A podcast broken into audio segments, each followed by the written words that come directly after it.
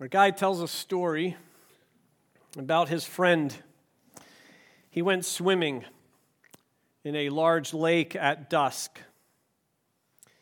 He was paddling at a leisurely pace about a 100 yards offshore, and all of a sudden, a freak evening raw fog rolled in across the water. Suddenly, he could see absolutely nothing. No horizon, no landmarks, no objects or lights on the shore. He was disorientated. He was confused. I would imagine he was becoming afraid. Because the fog diffused all the light, he could not even discern which direction the sun was setting. For 30 minutes, he said, my friend splashed around in panic. He would start off in one direction, lose confidence, and then turn 90 degrees to the right. It didn't matter which direction. He was losing hope. He would stop and float, trying to conserve energy and concentrate on breathing slower. Then he would strike out again blindly, of course, for he had lost all orientation. He was utterly lost until finally he heard voices calling from the shore and was able to guide himself by those sounds. Maybe we find ourselves in a similar situation. I know over the, the past few years, it feels like a, a fog has rolled in across this world, doesn't it? It's confusing, it's disorientating, it's fearful, it causes anxiety. Maybe you're experiencing this personally in your life here today. Maybe it's a fog of pain. Maybe it's a fog of loss. Maybe it's a fog of suffering. Maybe you're losing strength. You're tired of just treading water and you feel yourself sinking to the depths below. What do we do? What do we do in a situation like that? How do we find the strength and the motivation and the confidence to keep on swimming? How do we orientate ourselves? Whose voice do we listen to so that we know we can make it safely back to shore? How do we know that we're going to be okay? I want to share a story with you about a man who had such a fog roll in upon him. And what guided, encouraged him, and gave him hope amid this fog. I'm sure that you and I all remember bad days, right? We've all had a day to 24 hour period where we're like, that was a bad day. Uh, I know that I've had a few bad days, um, but most of my bad days, and usually a lot of them, consist of bad drivers. So if I have a bad driver, which is every day in my life, I feel like no one else can drive on the face of this earth except for me. So that's my bad day. I go home and I complain about the little things. And, and I realize that all in all, it really wasn't a bad day. But maybe, and possibly, probably, most of us have had a, a really bad day, haven't we? A day where, where we want to forget that day happened, or a day that we wish we could go back in time and say, I, I just wish that day never occurred. A day that seemed to turn into weeks months and maybe even years where we're still reeling from the pain and the suffering and the loss. There was a guy not too, too long ago. He was a Christian man. He had a bad day. This man loved the Lord with all of his heart. He loved the life that God had blessed him with. He wasn't just a churchgoer, he wasn't just a nominal Christian. He was a faithful man who loved the Lord, who loved his family, and was faithful throughout all of it. He had a large family and he had prosperous living. He had lots of land with a variety of livestock and animals. God had blessed this individual. And in one day, in an instant, all of that changed, just like that. In one day, some of his animals were stolen from him. Some of his animals were caught in a consuming fire and were killed. And in the process of those things, he lost all of his workers. So, all of his financial stability, everything was just wiped out from him. But it didn't compare to what happened to him next. On that same day, his family, his, his children, 10 of them, all 10 of his children were having a party in the same house, and it just so happened that that house was in the path of a tornado. Killed instantly. You would think at this point that this man would just forget about God. Say, Why am I serving you? Why am I being faithful? But he didn't. And you would think at this point that, that God would say, Okay, that's enough. I'm going to relent. But guess what? It got worse. Not shortly after this, this man was afflicted with a terrible disease. He was covered from head to toe with boils all over his body. I'm sure you know by now who I am talking about, don't you? I'm sure you heard of the man named Job. And I'm sure that you know Job's name is synonymous with suffering, with pain, with despair.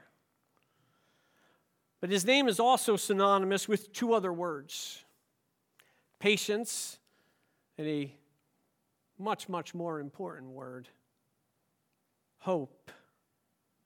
Hope. You can turn to Job chapter 19 if you're following along in your Bibles, but if not, uh, I'll, I'll read it for us.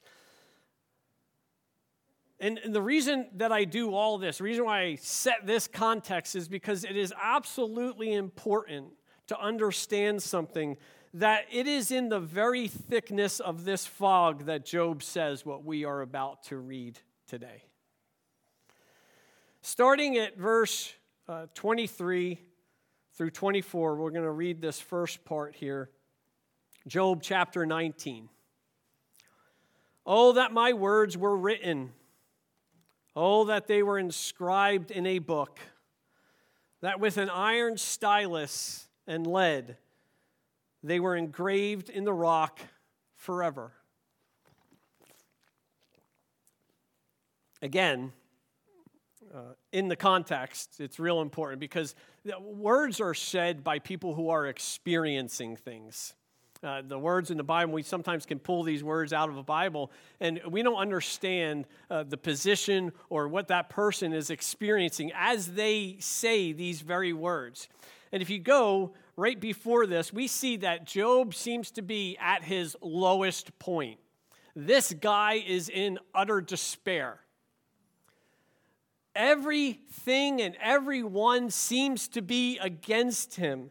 As a matter of fact, he even says that his very breath, his very breath is offensive to his wife. His friends have turned against him. As a matter of fact, his friends were sympathetic to his suffering at first. So this guy's lost everything. He's in financial ruin and he's in physical ruin. He's in physical pain. He turns to his wife, and his wife says, Look, you need to forget about God and die. Just forget all of this. Why are you continuing?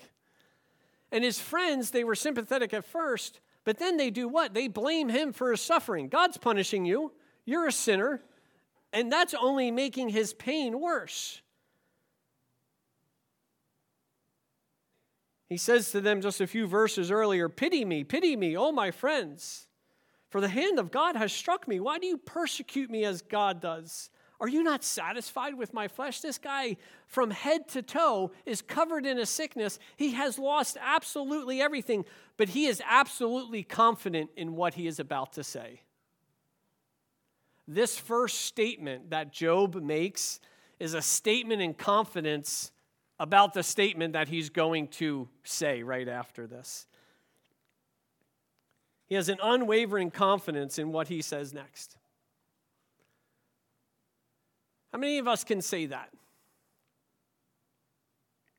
How many of us, when we're, I don't know if, I hope none of you have experienced anything like this, but this guy's got it really, really bad, doesn't he? And how many of us can, can experience something like this in life and be utter confident in a truth? Because he's so confident, he basically says, Mark my words in the positive sense. Mark my words, what I am about to say, and it's said in the context of pain, suffering, and despair. It's one thing for me uh, up here, and one of the hardest things uh, of preaching truths like this, number one, is I don't I, I don't always apply everything that I'm preaching perfectly, right? I, I, I struggle, and I'm like, Lord, how can I how can I say these things uh, to individuals where I struggle in this area? And that's really, really hard. The other thing that's really, really hard is to preach truths like this from the comfort of this pulpit.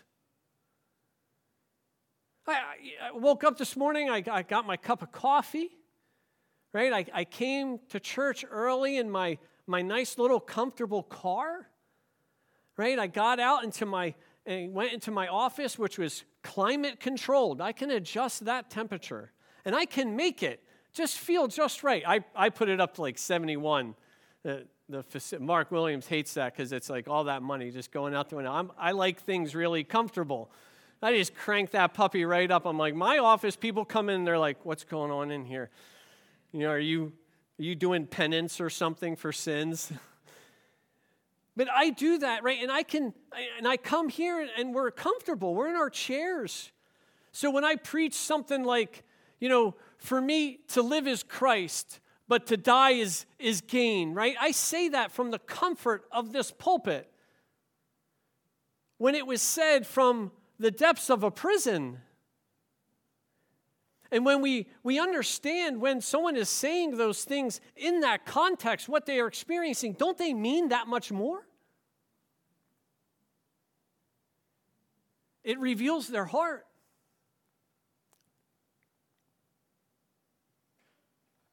Job is about to make a statement.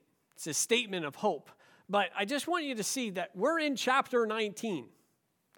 Yes, he is confident in what he is about to say, but guess what? Job did not get there quickly, did he? This is the middle of the book, basically, almost. And, and I think what Job is about to say is really the climax. And what Job is about to say is what is keeping him grounded throughout all of this suffering. It's the key verse of the book of Job. But he doesn't get there right away. He doesn't start here. He, Job goes up and down. Hope and despair, hope and despair, hope and despair, but this is where he ends up. This is where he ends up. And what does he say? How, how do I know that Job is confident in what he's about to say? Is because he says he wants these words to be remembered. Remember what I'm about to say. Because, mark my words, they're going to come true. Mark my words, this is the hope that I have. He wants them engraved in a rock. And not only does Job want them remembered, God wants them remembered too, because God honors this request. And even though it could be possible that he's alluding to the entire words of his book, I, I definitely think within the, the given context, he's, he is talking about what he is about to say next. Engrave these words in a rock. Remember this on the day that I am vindicated and they come true. It's even more fascinating when we think about when the book of Job was written. Because even though it's, it falls after Esther and before Psalms, does anyone know when Job was written? Yeah, so it was the first book. It was the actually first book, many, many people, and I would agree with it. I think it's the first book ever written, even though uh, the events of Genesis occur beforehand. Uh, Job probably falls after the flood, but before the call of Abraham. That makes me wonder something. Because after the flood and after all that despair, after all that death, after all that destruction, this happens, and God wants humanity to realize something. There's hope.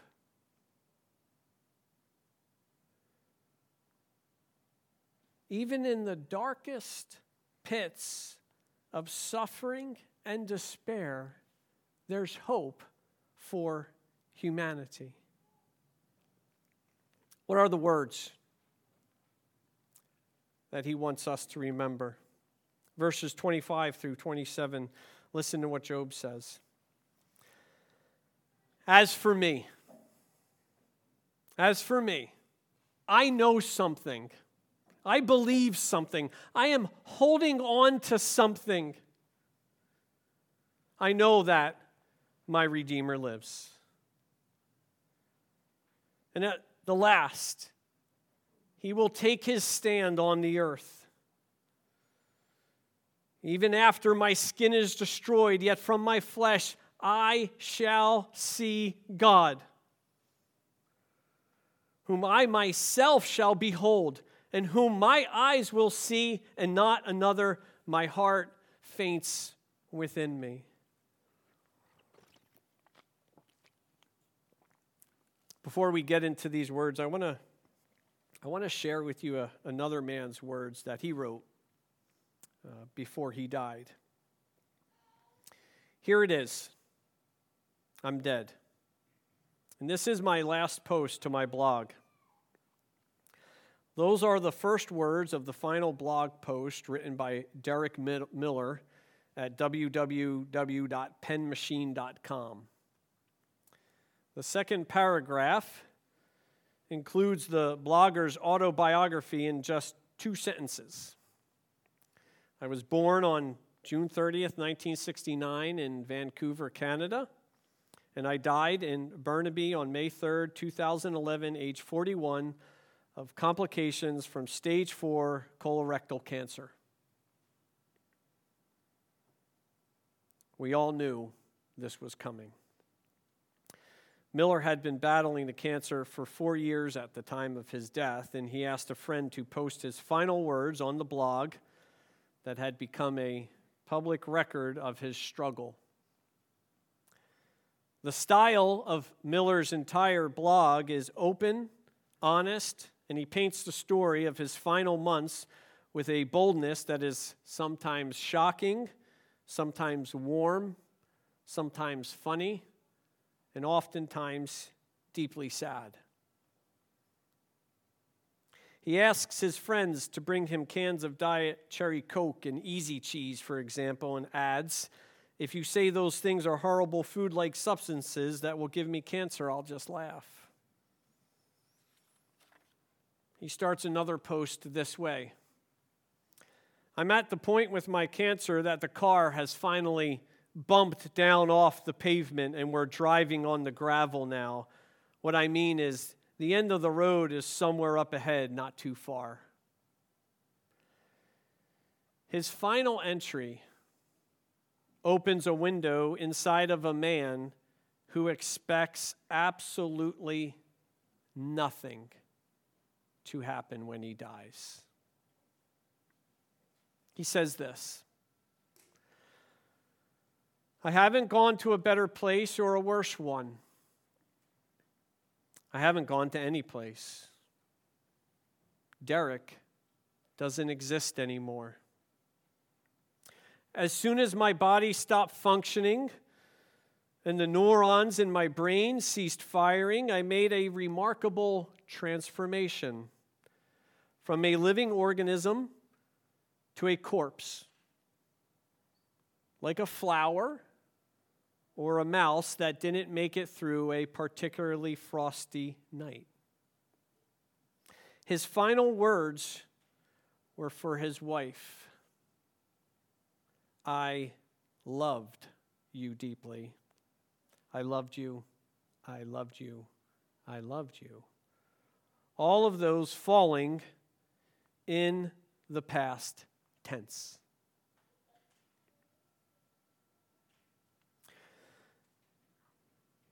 Folks, if this is it, if Mark is just a bunch of neurons, bunch of molecules, a bunch of cells, and when I said shed this skin, if I seeks to exist, what on earth is the point? Why bother?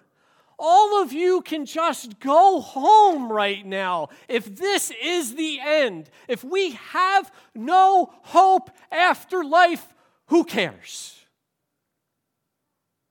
Who cares? What's the point? What's the purpose?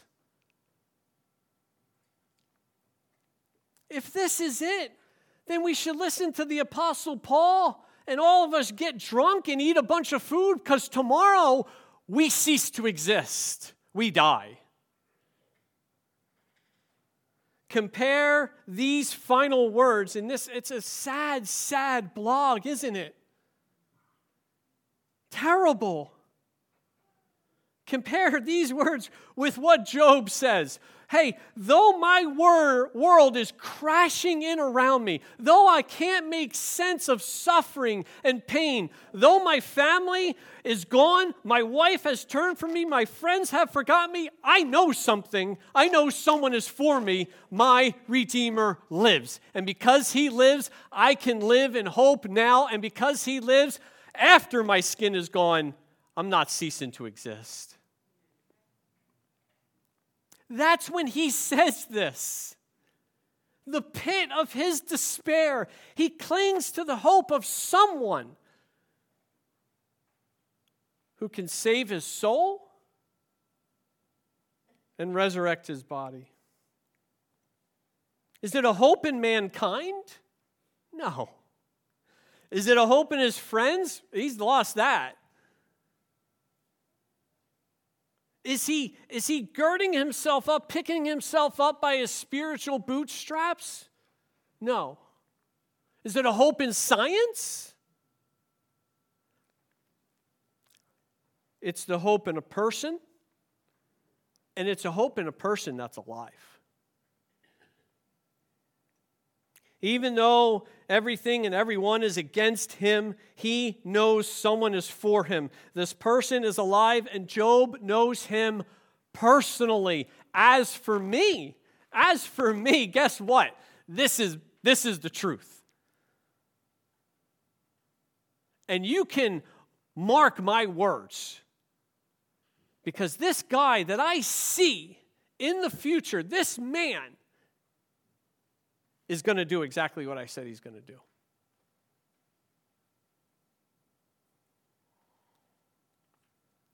And we see this Redeemer and this redemption in, in two ways, really. First is vindication. Job has been accused by his friends of sin.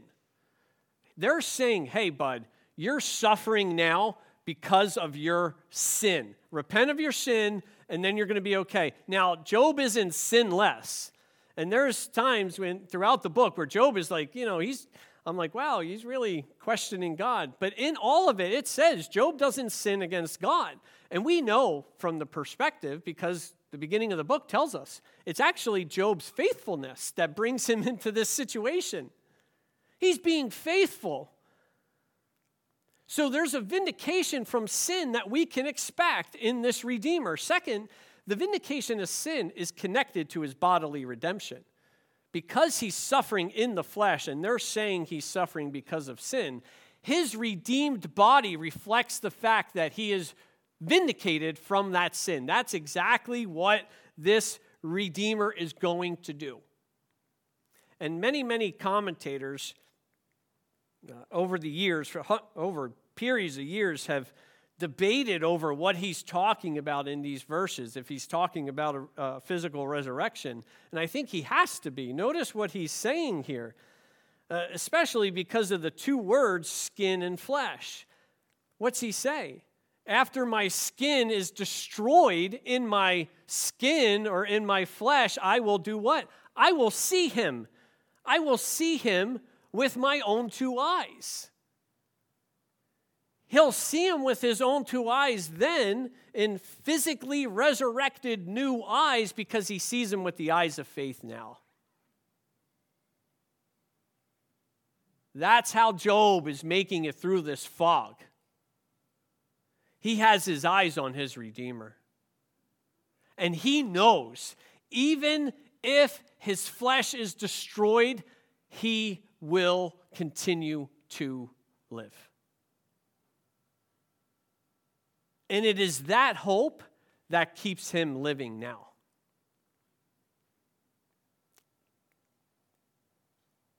He reinforces it with the next line My eyes, my new eyes, I will behold this man and nobody else. Folks, this Redeemer is our only hope in life. This one, right here, who Job is talking about.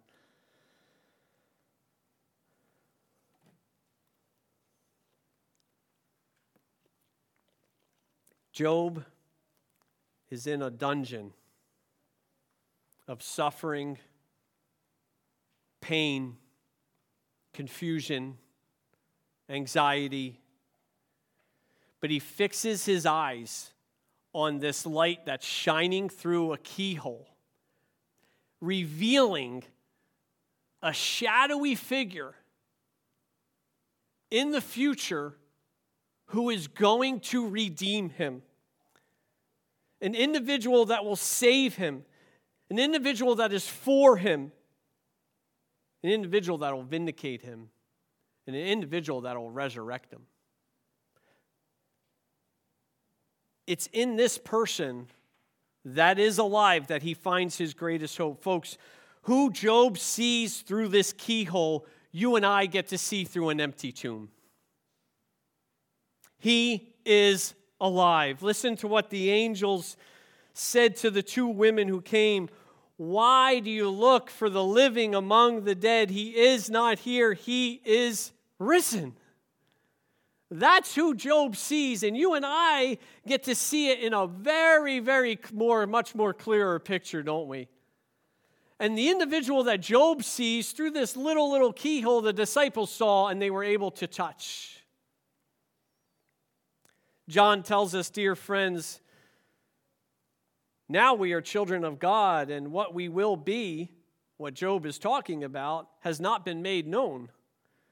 But we know that when Christ, our Redeemer, appears, we shall be like him, for we shall see him, just like Job says, as he is. Because he lives now, you and I can live through the pain because he lives, you and I can live through suffering. Because he lives, you and I can live with purpose. Because he lives, you and I can live with understanding. And because he lives, you and I can live with hope. We can live with hope in this life, and we can live with hope knowing we'll live in the next. When does Job say this? Listen to the final part of that verse. My heart faints within me. He says this as his heart is dying, but his hope is very, very, very much alive, isn't it? The key to our endurance, the key to life, the key to purpose, the key to understanding the key to eternity is trusting in the one who holds those keys. Listen to what Jesus says to John Don't be afraid, don't worry. I am the first and the last. I am the living one. I was dead, and now look, I am alive forever and ever and ever. And guess what? I hold something in my hands. And if you trust in me, if you see me just like Job saw me through the eyes of faith, these things won't get a hold of you. That's the key. As for Job, he knows something. He knows his Redeemer lives. What about you? As for you, are you going under? Confused? Suffering?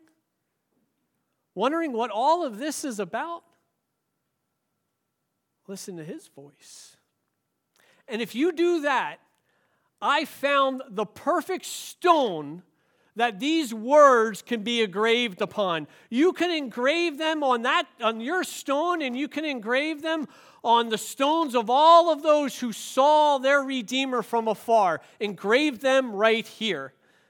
And you can let your friends know, "Hey, when I die, don't you dare look for me here because I'm not going to be there because he wasn't." I'm going to be looking at someone with my eyes. And those eyes will never, ever, ever be tear filled again.